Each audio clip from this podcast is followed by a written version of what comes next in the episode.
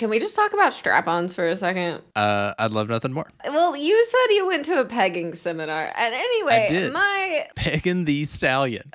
What? Pegging the Stallion. That was the name of the instructor. I hate that that was her name. Okay, so I tried on my lovely tops strap last night. And was this just like an around the waist situation, or did it have the suspenders? No, it's just an around the waist situation. It definitely feels like I'm putting on a rock climbing harness, but instead of where I would clip in to belay someone, I'm belay the dick. You know, like in Full Metal Alchemist, how they can like detach limbs and stuff because everyone's like half like automated. I don't, but I take your point. Anyway, when we lose our limbs or decide to replace them with cool tech things, I think that people should really think about having detachable dicks, because it is so amazing to be able to be like, yo, I don't have the leg power for this. Like, my thick thighs were meant to shake my ass, not to thrust. I am a bottom. So when I want to, like, do shit with the strap, I can just take the dick off and just use my hand. Amazing. But y'all with the organic strap-ons, like, y'all can't do it. Y'all are just stuck. I'd love to have a removable dick. That would be extremely convenient. Exactly. That's what I'm saying. Strap-on, you can change them out. So, like, you like bigger, you like smaller, you like vibrate-y. Like, ribbed, studded. I can't figure out how to windmill the dick, though. And I was so sad. I, like, tried it, but it was just so erect that I just couldn't get, like, a good windmill going. And I think I'm too powerful with a dick, and that's why I wasn't born with one. Well, strap-ons aren't flaccid enough. See, they're too erect. Never going to windmill properly. There's a very small window where the dick's not too flaccid, but it's not too erect. That's when the windmill really works. I need it to be made out of more, like, gelatin-type material. I need it to be made out of the thing they make those, like, stretchy, silly hands out of. Oh, gelatinous still does. Yeah, I think they make those. I need a dick like that I can put into my strap-on so I can windmill my dick. Because if I had an actual dick, like, that is all I would do all day long. Okay, we need to start the show. The presence of the devil is very real.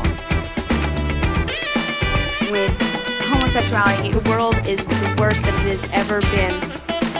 I am the enemy of your soul. I am Beelzebub! Hey everybody, and welcome to How Gay Thou Art, a queer comedy podcast about growing up evangelical. My name is Clint Keller, he, him, his. I'm Jay Austin, they, them, theirs. I've been watching so many science videos lately that just teach about, like, human origins and the last human and, like, what we have to do about climate change and, like, all of this stuff. And it's just so wild, like, educating myself now outside of a Christian nationalist education. There's so many things out there. There's so much purpose. There's so much life. It's so beautiful. Like, the more I learn, the more I feel like I don't know. I was told that the dinosaurs and the Jurassic, that was like 4,000 years ago or something. Well, Jay, you're in luck, because today, for our very first episode, we're taking it all the way back to the beginning. We're going to be discussing Young Earth Creationism and its most famous proponent, Ken Ham. Oh my God. I cannot wait. And we'll also be talking about the way the religious right approaches science in general. But first, our sources. Evolution versus Creationism by Eugenie Scott. It's a science textbook. Primarily teaches evolution, but debunks creationism along the way. Personally, I found it very accessible. I highly recommend it to anyone who's interested in learning more about this topic. On the other end of the spectrum, I read Ken Ham's most famous book, The Lie: Evolution. As well as one of his kids' books titled The New Answers Book, which I actually read as a kid. Okay. So you just went straight up and read all of his texts. Oh, no, I didn't even come close to reading them all. His bibliography, and more so the bibliography of his company, Answers in Genesis, is immense. In preparation for this episode, I watched the Bill Nye versus Ken Ham debates. I did fall asleep halfway through both of them. Yeah, they're pretty lengthy. 3 hours long. And poor Bill Nye just feels harassed and frazzled the whole time. I'm just man. Well, before we talk too much about Ken and Answers in Genesis and all the crazy shit that comes along with it, tell me what role creationism played in your life. So I went to a Christian school. We were taught the earth is 6,000 years old, so we were taught Young Earth Creationism. They kind of take science and like a little bit of science and then just lay it over that. So they're like, yeah, there are layers in the earth. God created earth within an apparent age to fool scientists, which is a little weird. All those fossils are just there as like a ha-ha moment to be like, isn't this cool that God hid these things there? What would be the purpose of that? To challenge your faith and to make sure that your faith remains strong. We watched like some documentary disproving everything in evolution because they don't have enough fossils to prove the links between monkeys and humans, which... that's not what evolution says anyway. I know that now. And so we just wrote reports disproving evolution. And that was the only time we ever talked about evolution. And then when I toured like a school, because I was going to go to a different high school, like a public school, like a charter school, they used like BCE and CE, and I remember like asking what that was, and they had evolution in their textbooks. And then for their summer reading list, we had Edgar Allan Poe, and my mom said, absolutely not, you can't go to that school. And so I got stuck in Christian school for 4 more years. Which Edgar Allan Poe story was it? Do you remember? Probably like The Raven, or the one where the people are buried under the floor. The Telltale Heart. Yeah. I think it was that one. Like, just normal poetry that you should, like... Evolution was one thing, but this gothic horror is the last straw, Jay. But yeah, and so even in college, like, evolution was a sin for me. I took a Bachelor of Arts degree in film and digital design and whatnot. So I only had to take 3 classes in science, and I took astronomy and then like geology and like life science courses. And I was fine at them because it was easy classes to pass. My experience was very similar. I was homeschooled for the most part, went to Christian school a little bit at the time, but I was taught Young Earth Creationism in both places. 6,000-year-old Earth, humans and dinosaurs coexisting, worldwide flood, the whole deal. And this wasn't like some extracurricular thing. It was in the science textbooks in lieu of evolution. And I was aware of people who bought into the whole God using dinosaurs to confuse people thing, but we were more in the vein of this is real science. We have the answers. Evolution's a fantasy. Every scientist in the world is wrong somehow. Yeah, makes sense. In college, once I got out of the more evangelical churches for a while, I like did a detox by going to an Episcopal church.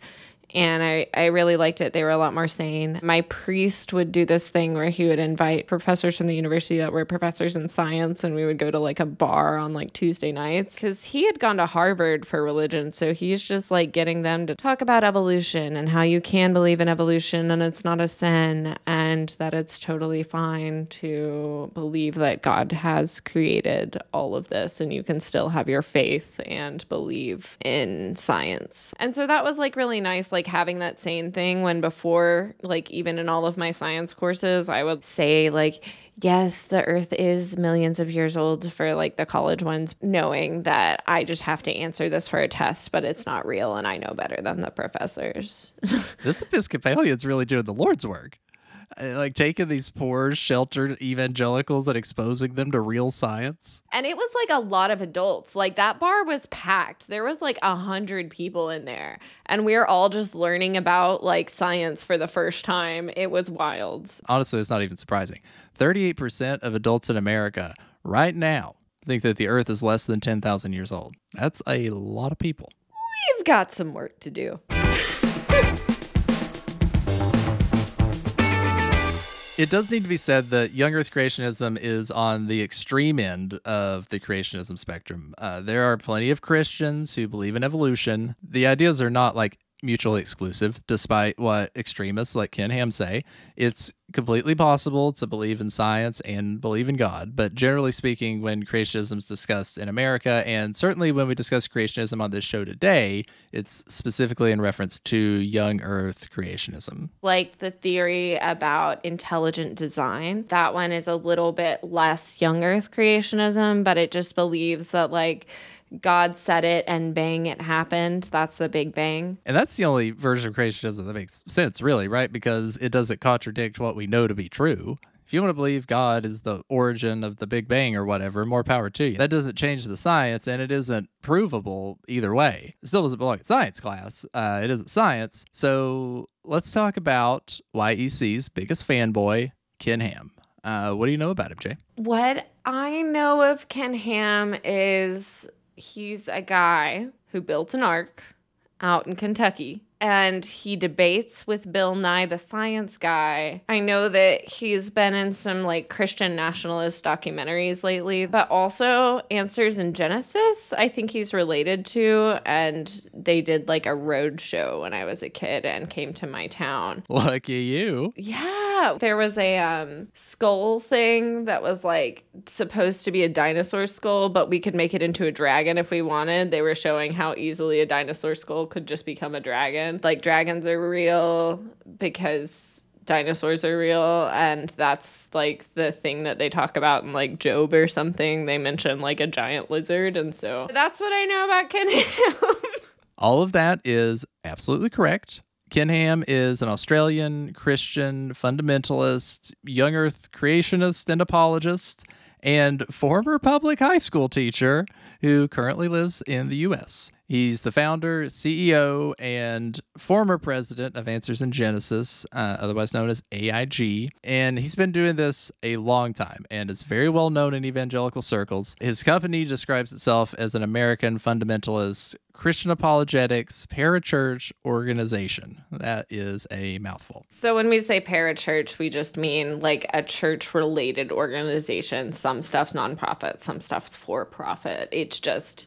Exactly. They're not a church, but they are evangelizing, and they're the number one proponent of young earth creationism in the world. Their reach is unbelievable. Got it. Answers in Genesis also owns and operates the extremely popular Creation Museum in Petersburg, Kentucky. And then they recently opened a new attraction called the Ark Encounter, which is a quote-unquote life-size reproduction of Noah's Ark. In addition to the physical attractions, they distribute a huge library of books and music and movies. They even have their own streaming service now, which I subscribed to in preparation for this episode. Oh. Is there a streaming service? Is it like Pureflix or like Netflix kind of thing? No. Like... It's all original content. So like Discovery Channel kind of stuff? Sort of. There's a lot of just like straight up seminars and sermons from Ken Ham and other people in the organization. There's a lot of quote unquote documentaries that have little to no scientific basis. But it seems like their bread and butter is primarily kids content. And that can be said about the company in general. So it's mainly towards children. That's what they put most of their time and effort into, for sure. They're making costumes, they got production design, they write scripts. I mean, the bar isn't very high, but there is a lot of it. So it's not a high production value, the streaming service. The quality on it's fine. It's passable as a kid's show from the 90s. The information contained therein could be a little misleading.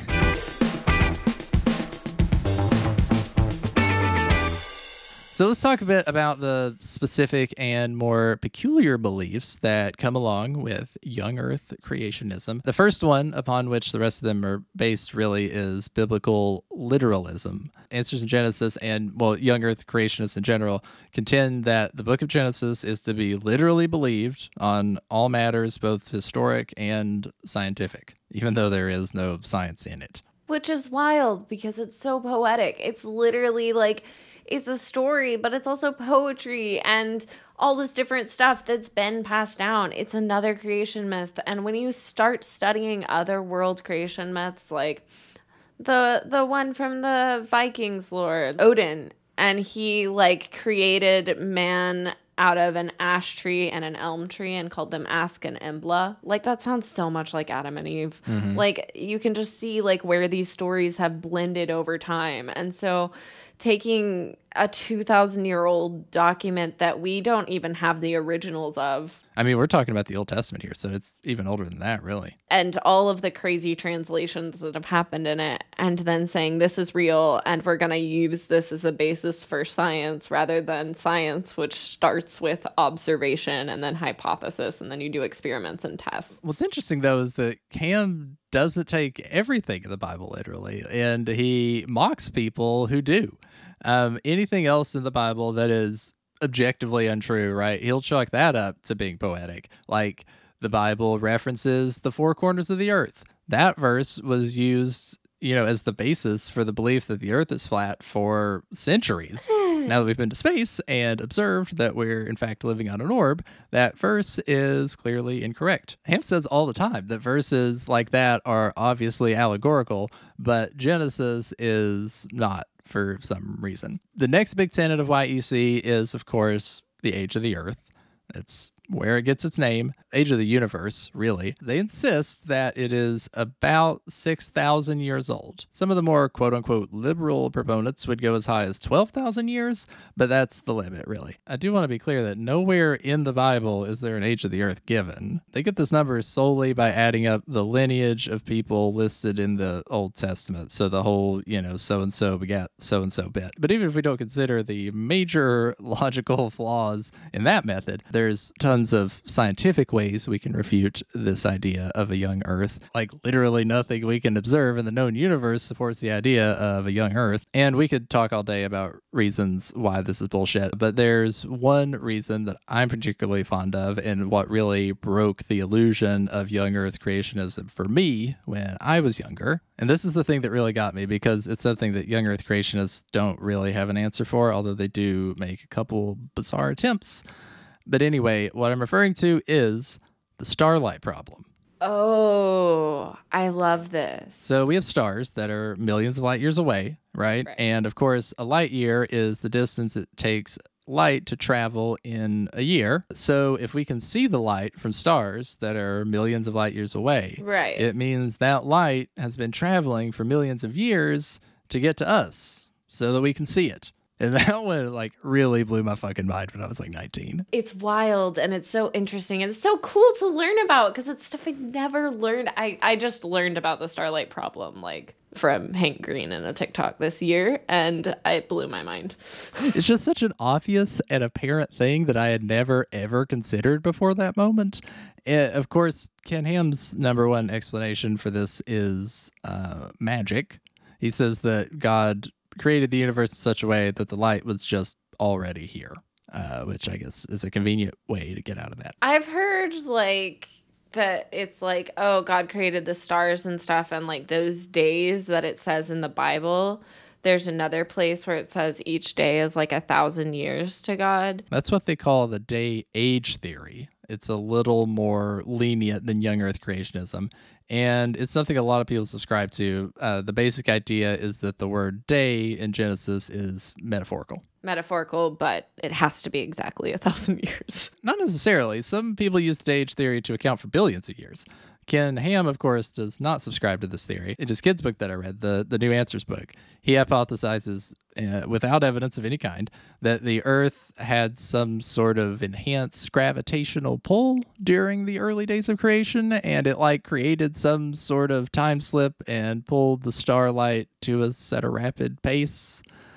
It was very confusing and total nonsense. One of the most freeing things for me about learning more about evolution, mainly because of this podcast episode, has been, wow, we are significant, but we are also insignificant in this vast scheme of things. Honestly, I prefer it that way. Yeah, we don't have to be the center of everything, but for these religions to exist, you do have to be the center, because otherwise, why would a god care about you? And that placing humans above all other things, because that's another thing that you'll see with the creation story, like, man had the power to name everything. Man is over these things, which is why we're allowed to hunt, which is why we're allowed to raise cattle and do all the agricultural stuff.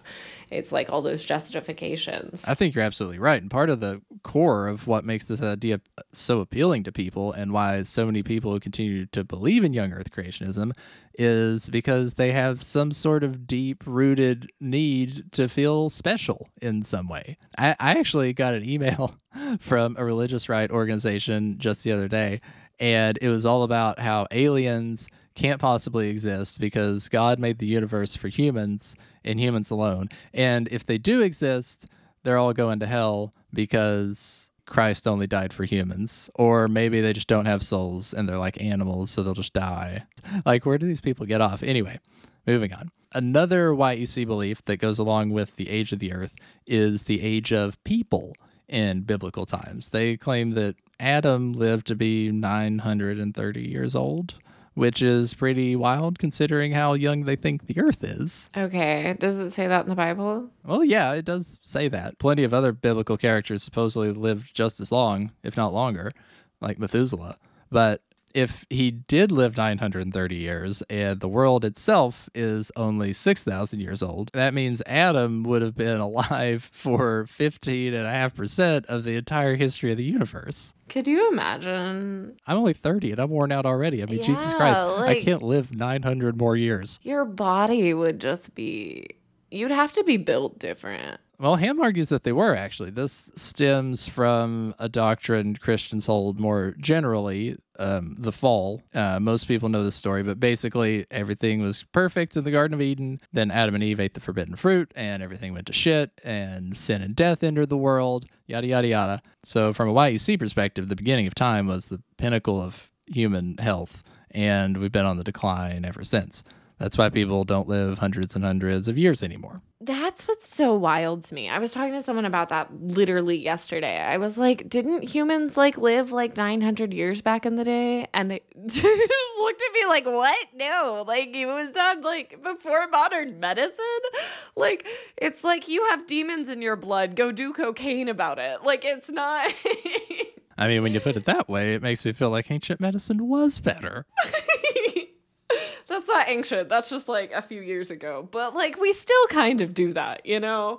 With ADHD, like we just give you like legal meth and are just like, here you go. But yeah, the biggest flaw in this theory is obviously the fact that human lifespans have been steadily getting longer for hundreds of years now because of modern science. I think this whole train of thought stems from the evangelical idea that the world is getting culturally worse all the time. And look, we have our fair share of problems today, obviously, but more people have food than ever before. More people are housed than ever before. To say things are generally worse now than they were thousands of years ago is completely fucking insane. A footnote belief that Ken Ham promotes in relation to this is an insanely high pre-flood human population. We'll get to the flood itself in a second here, but God, this is so dumb. So the flood allegedly happened about 4,500 years ago. So following their timeline, the earth would have been about 1,500 years old. In his book, Ham says that the human population may have been as high as 4 billion at that time.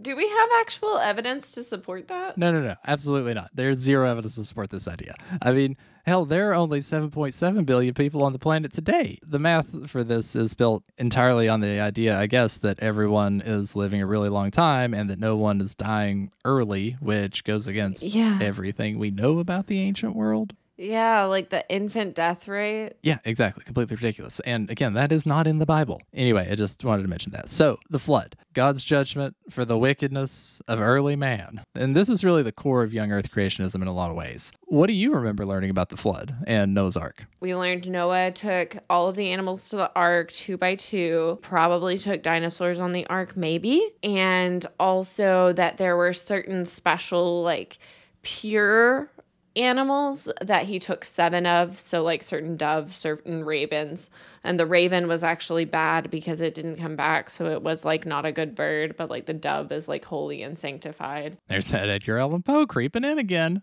Exactly. That's what I'm saying. That raven said nevermore. Bye, bitch. What I think's interesting is that there are strikingly similar flood myths that can be found all around the world. So like some kind of major water-related disaster almost certainly happened, right, to early humans, just not the way Ken Ham says it did. There are still people who go around and like look for the ark somewhere in the Himalayas because they believe that it's just on top of a mountain somewhere.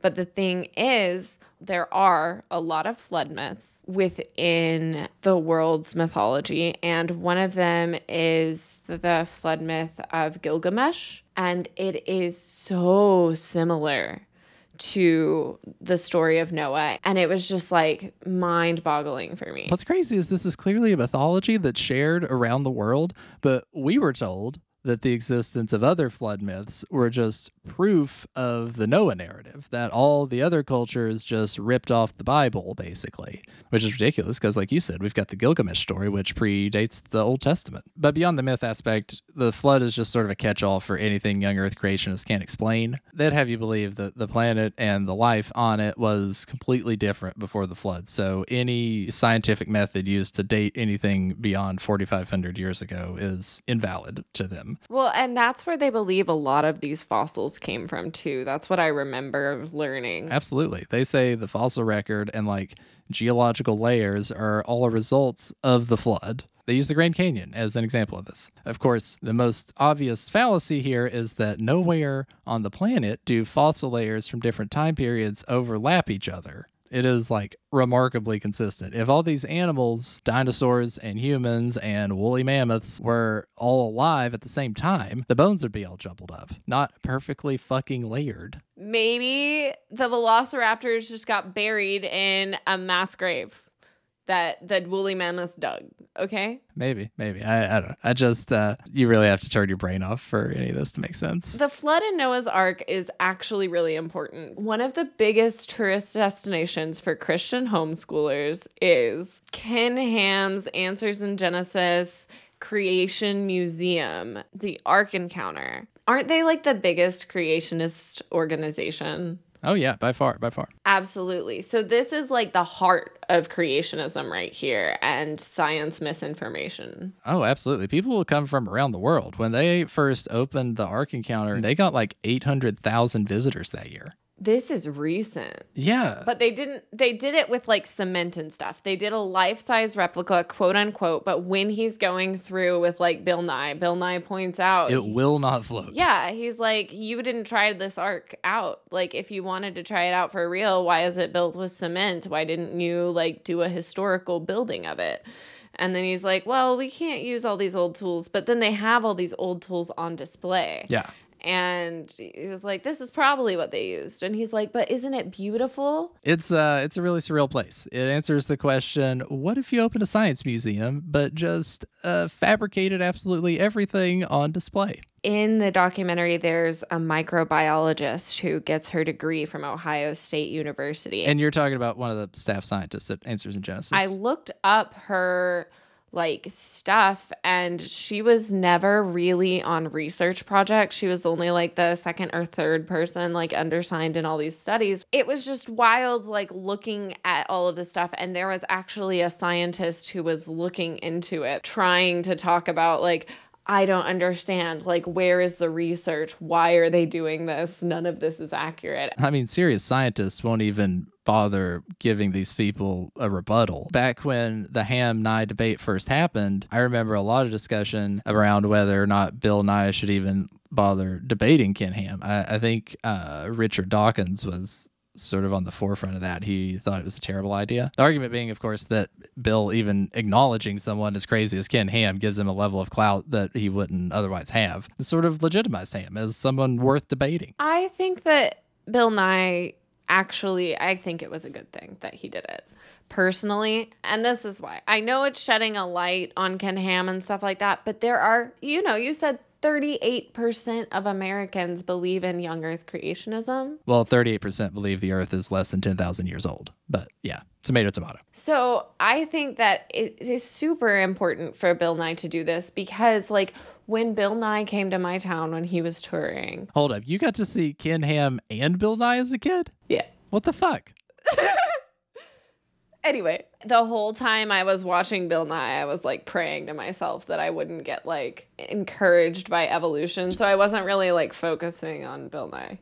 But yeah. Oh, so you didn't learn anything there either? No, I don't remember it. Like, I barely remember it. I just remember that it was a sin that I was even going, but I went with my school, and that I knew that everyone at my church was protesting that he was there. So I was just like, Well, you were protesting in your heart. Yeah, but anyway, and so Bill Nye, I think because he was very active and a science educator for kids at the time, when Ken Ham was active when I was a kid, it was important to see someone else you don't see outside of creationism. Well, yeah, maybe you're right, because somebody who got a normal education, somebody who believes in science and evolution or whatever, if they watch the Nye Ham debate, it's pretty unlikely that they're going to jump ship to Ken Ham's side because nothing he says makes any fucking sense. But if somebody who grew up like us watches it, that might be their only exposure to the other side. It was the first time I had learned a lot of that stuff, to be honest. I was a freshman in college, I think, when the first one happened. Absolutely. So that's why I think it's super important that Bill Nye did it, because there were so many people standing around trying to question him because they were so mad that he was even there, like, as he's walking through the Ark. And he was very, flustered the entire time. I was stressed out just watching him. Oh, well, that's something we should make clear. There are two Ham-Nye debates. The first one was widely broadcast. It was a traditional debate. That's the one most people remember. And then shortly after that, there was a follow-up where Bill Nye went to the Ark Encounter, the life-size reproduction of the Ark, and toured it with Ken Ham, and they debated along the way. I think it was important for what he had to say, because the talking points that he brings up weren't the talking points that we were taught to combat evolution with. He was just bringing up actual, observable, quick facts and fallacies within our flawed thinking that I had just not thought of. Yeah, it made me incredibly sad, actually. There were these kids coming up to Bill Nye and, confronting him with their internalized indoctrination pseudoscience. And it wasn't, mean-spirited or anything. That they just truly believed that they were right and Bill Nye was wrong and that all scientists are wrong. I would have been flustered, too. But 20 years ago, I would have been one of the kids grilling him. You know what? I've always leaned toward thinking Nye agreeing to debate Ken Ham was a bad idea, but I think you've changed my mind. Aw, thanks. This is actually a good segue into what I think is probably the most dangerous YEC ideology, climate change denial. Bill Nye said he only agreed to debate Ken Ham because he wanted to raise awareness about climate change, specifically to people who dismiss it or ignore it or don't hear a lot about it, which is basically anyone on the religious right. Young Earth creationists and, frankly, conservative Christians in general outright deny climate change is happening on this planet at all. Despite it being an objective, observable fact. But like most of this shit, their reasoning is not scientific as much as it is theological. To understand what they believe, you have to go from the first book of the Bible to the last book of the Bible, Revelations. And just as they believe Genesis is literal history, they believe Revelations is literal prophecy and will play out exactly as foretold in that book, despite the fact that that book barely makes any fucking sense to begin with. Anyway, the short of it is they believe the end of the world will happen in a Tim LaHaye Left Behind type scenario. So their argument is that they know how the world will end. It doesn't say anything about climate change in Revelations, so we don't need to worry about it. I always go back to the argument I hear Christians make all the time, the old, if I follow Jesus, but he isn't real, what have I lost? But if I forsake him and he is real, I have everything to lose and I'll burn in hell forever. But the same logic applies here, right? If we care for our planet, as God ordered us to do, by the way, what do we have to lose? The biblical tribulation happens someday, but in the meantime, we have a healthier, cleaner planet, God forbid. But if Revelations turns out to be the psychedelic ravings of an ancient madman and Jesus never returns, we're all going to literally burn alive. The irony of this is that they're creating what they fear most, a literal hell on Earth right now. We're going through an extinction right now, caused by us. Like, you know how the dinosaurs went extinct from an asteroid? No, we're going extinct because we fucking like to drive cars instead of wanting to work together to make trains. It's really that simple. There are a lot of niche things within Christianity. One of the things that I was raised with was Christian parodies of songs. So on the way to school, when I was going to public school, the people that I rode with were Christian homeschoolers, and they would drop me off. Wait, but where were they going? I don't know. Why would you ride to public school with a bunch of homeschoolers? Didn't you have buses? The girl that lived across the street from me was their cousin, and she went to school with me. So it would be me and her that they would drop off, and the homeschoolers would just, I guess, go get like donuts and go back home and start school. They were also doing it for their cousin that lived next door to them. So I was just another. Still, never drove my cousin to school. Well, at the time, it was like the early 2000s, Y2K. And Bone and Gold Digger was popular. I can't say that with goodness. And we would listen to an anti-evolution version of Gold Digger instead called Bone Digger. Love that. And I have the lyrics here in front of me. Oh my God, yes. Sing it. Okay, so it starts off because, you know, it's like... They make a monkey right out of me. Yes, they've been trying endlessly. Overeager bone diggers. They never found that jigsaw piece. And then the beat picks up. And it's like, now I ain't hating on the bone diggers, but I never see no holes bigger. It sounds like no evidence found. It sounds like their head's in the ground. It sounds like they're just too proud. It sounds quite boneheaded. And then it's talking about, like, it goes into, like, Darwin and stuff. And it talks about, like... This is the perfect mashup. They could not have picked a better 2000s pop song for an anti-evolution parody. 10 out of 10. Like, straight up, it's like, you know, evolution ate... It's like, I found trilobites in stone and some petrified trees. You know, evolution ate paleontology. It's like, it goes on. I'll tell you one thing. Gandhi never worked trilobites into a rap, so I'm pretty fucking impressed, I gotta say. Yeah, but it's like dads that should be in a ska band singing this. Like, you know that they wear, like, a newsy cap as they're rapping about anti-evolution.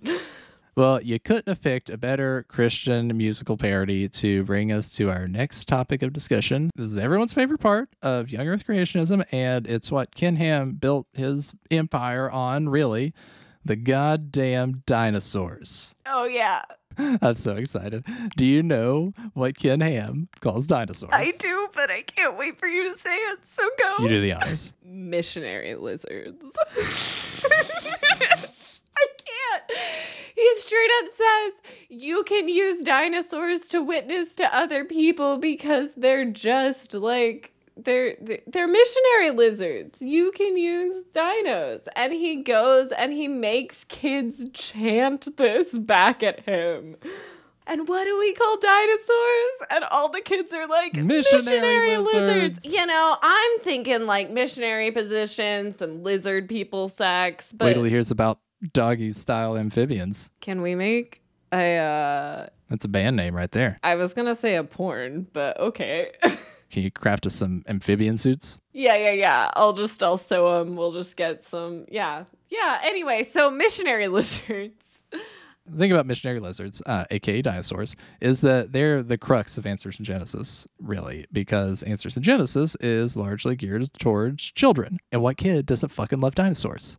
I love dinosaurs. Dinosaurs are fucking sick. Jurassic Park is my favorite movie. Yeah, Dinotopia. Velocipastor, you see that one? No. It's like a werewolf story, but he's a pastor who turns into a velociraptor. Oh, in Kung Fury, he goes back and there's like dinosaurs that shoot lasers out of their eyes, I think. Oh yeah, I remember that. Anyway, dinosaurs. Ken Ham would have you believe that humans and dinosaurs existed on this planet at the same time only a few thousand years ago.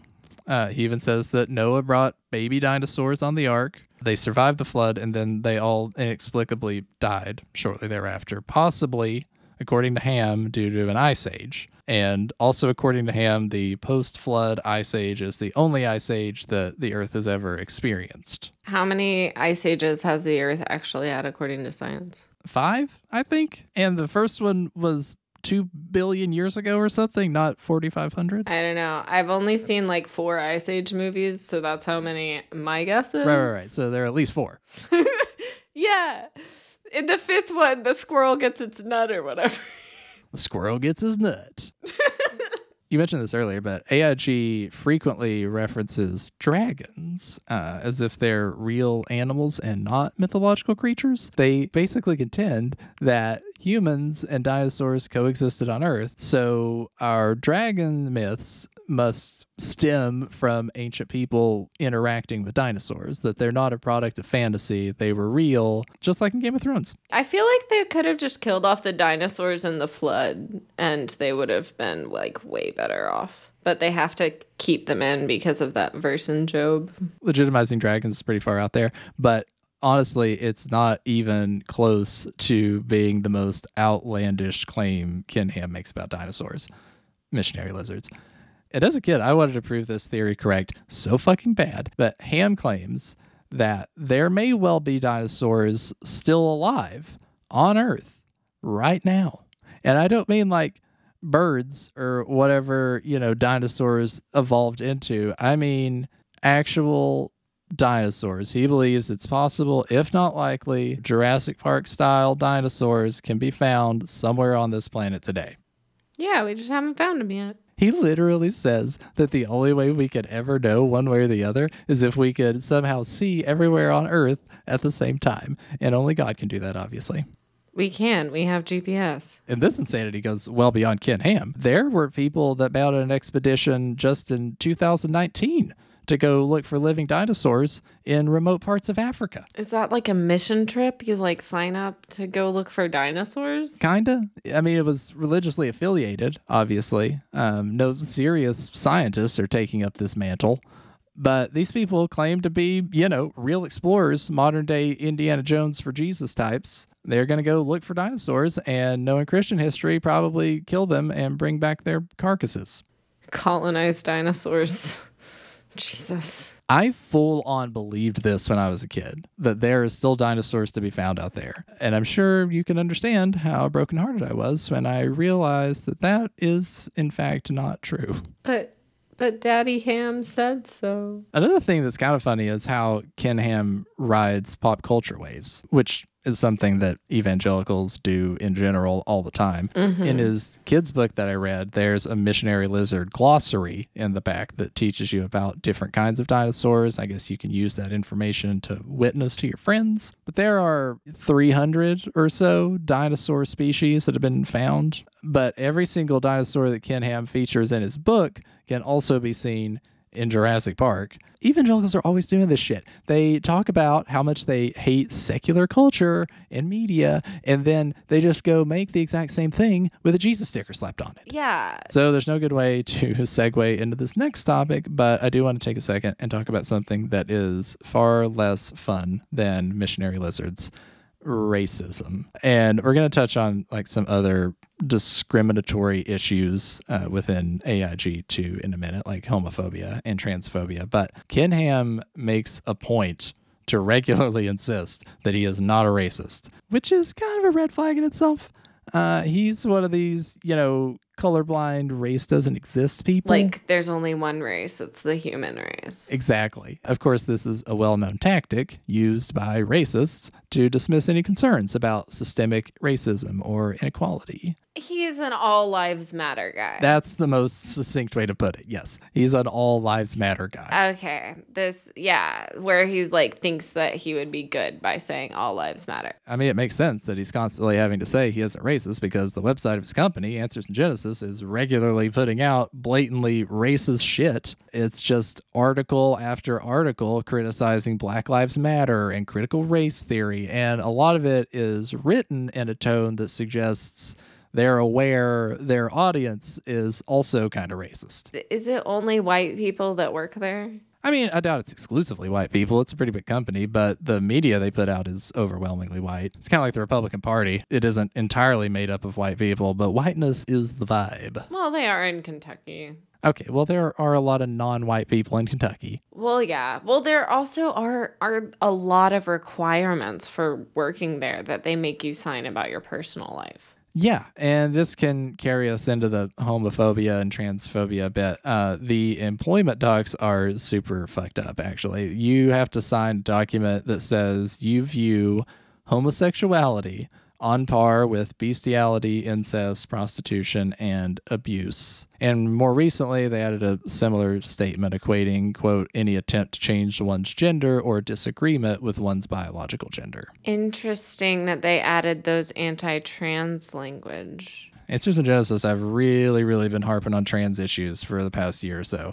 There are dozens and dozens of anti-trans propaganda pieces on their website, articles, seminars, videos, you name it. So that's probably where the church is going to pivot for the next decade or two, is going to be trans rights. So it's just going to get worse before it gets better. Like, yeah, I think this will continue to be a major talking point for the religious right for the foreseeable future. It's their new soapbox. Yeah. So that's why it can be like funny, like, ha ha, like missionary lizards. But at the end of the day, like, Answers in Genesis is contributing to a huge bit of misinformation, and it's a little bit too recent, like the Ark being built in just 2016. Like, all of this stuff is very real, very active in the Christian circles right now. And you may be asking yourself or us why a pseudoscience organization whose alleged goal is teaching about earthly origins is so concerned with contemporary hot-button issues like CRT and trans rights. It's because it was never about the age of the earth or the flood or what happened to the fucking dinosaurs. It's all a Trojan horse for extremism, because at the end of the day, it doesn't really matter what most people think about how the universe came to be, right? That in and of itself has very little bearing on our daily lives. But Ken Ham and people like him use those silly beliefs as a sort of springboard to impose far-right political ideas on their followers. It literally says on Answers in Genesis website that if you don't subscribe to Young Earth Creationism, you're a, quote, compromised Christian. He ropes people in, particularly children, with fantastical stories about dragons and epic tales of worldwide floods. Then he positions himself as the sole arbiter of true science. And it's one thing if we're talking about dinosaurs, but if you get on the Answers in Genesis website right now, you'll barely see anything about creationism in the recent posts. It's all religious right political propaganda, but they continue claiming scientific superiority, and then they weaponize that to do things like invalidate the existence of queer people. It's fucking diabolical. And it's just the beginning of the Christian nationalist worldview, and so this is just one of the many parachurch organizations that do similar things, like Focus on the Family is another one, where it's creating a lot of Christian think pieces around topics so that they can move the Christian nationalist people to vote in such a way. And so it does affect our daily lives, even if I don't want Noah's Ark out in Kentucky to affect my daily life. But it is. It just makes me so fucking angry, because he just outright lies to people about science, and they believe it because it validates their worldview. Like, there's quite a bit of biological evidence to support the validity of homosexuality, right? I don't feel like any of us need to be justified by some sort of scientific experiment, but like... Yeah. But it's so cool to learn about queerness within other species, because I feel like it kind of validates. Like, finding out, like, oh, male penguins, they care, like, two males will, like, adopt, like, a little baby penguin egg, and there's, like, gay penguin babies. I actually just read an AIG article about the gay penguin thing. Oh, goodness. I'll tell you their explanation for it, and this kind of answer is very common, because when they get backed into a scientific corner, they just start weaponizing the Bible instead of pseudoscience. But basically, the existence of homosexuality in the animal kingdom is undeniable at this point, right? And Ken Ham knows that. So their argument now is that animals exhibit all kinds of behaviors that we don't find acceptable in humans. They murder each other. They eat their young. They shit wherever they want. So therefore, observing a behavior in animals doesn't validate it as a human behavior, according to Ken Ham. Yeah, except Christians have been murdering people for thousands of years. If you've seen how, like, America was founded on slaughter, like, fucking... Of course. I mean, it's a very weak argument, but it's a hill they plan to die on. Hopefully sooner rather than later. Okay, so you've said that it's a Trojan horse, and we've talked a little bit more about that, but young earth creationism, like, I thought that at least in public school, that hasn't been taught. But you mentioned a little bit that it might be. No creationism of any kind is supposed to be taught in public schools, but of course that isn't exactly the reality. There have been several cases in the past few years where public school teachers have been caught sneaking creationism into the classroom. Even more prevalent is teachers just omitting evolution altogether, right? And just not talking about origins at all. There's a big blow up in Louisiana back in 2014 where a teacher handed out a quiz in science class, and one of the questions read, "Isn't it amazing what the blank has made?" Isn't it amazing what the zaddy has made? Like, what are we supposed to insert there? Yeah, you could get half a point for zaddy. And what did this kid write in? Well, the kid complained, so I guess the kid wrote, "Go fuck yourself." But yeah, it's still happening. And to be fair, I don't, like, expect a big resurgence of creationism in the public school classroom. But the problem is that, like we said earlier, 38% of Americans already believe this. And we're just talking about public schools here. We aren't even taking into account the hundreds of thousands of kids that are being taught this every single day in private Christian schools and at homeschool. And this is a topic we are actually going to be tackling in a future episode here in a few weeks. So stay tuned if you want to learn more about Christian curriculum. Taking creationism out of schools makes Christians think that they are a target for something, so they think that they're being martyred. They believe that Christianity is under attack. Absolutely. It's persecution complex 101. Phrases you hear a lot are like equal time and teach the controversy, but the truth is there is no controversy. This is settled scientific fact. There's nothing to debate. And of course, they don't want any other possible origin stories taught, right? They frame it as if there's two options, Christian creationism and evolution. But really, it's science versus literally any other explanation. Yeah, but the way that I was taught it was creationism is real. Evolution is just some theory that they're trying. That's the thing. They teach it that evolution is a theory. And so what they don't teach is what floored me the first time I watched Crash Course Big History. And she said, a theory means something that's tested and true, kind of like the theory of gravity. When I drop something, it's going to drop just because we know it. And that's the theory of gravity, just like it's the theory of evolution. And I was like, oh my God, because it's what the rest of science is based on. So there's so much science to back it up, like archaeological evidence and like carbon dating, and like they're finding more links like every single day to just really like flesh this, like this is observation and what has come through just looking at the earth and seeing what's in front of your eyes. Anyway, I'm going to stop preaching, but yeah. You're 100% right. And that's one of the most fundamental problems. They are misrepresenting scientific terms and principles to children. I was never taught that either. I was also told that evolution is just a theory, but in scientific terms, a theory is more absolute than a fact. Yes. It's amazing. Just learning tiny little bits like this. I just get so excited. Okay, I'm, you know. And fully buying into young earth creationism is about way more than just not believing in evolution.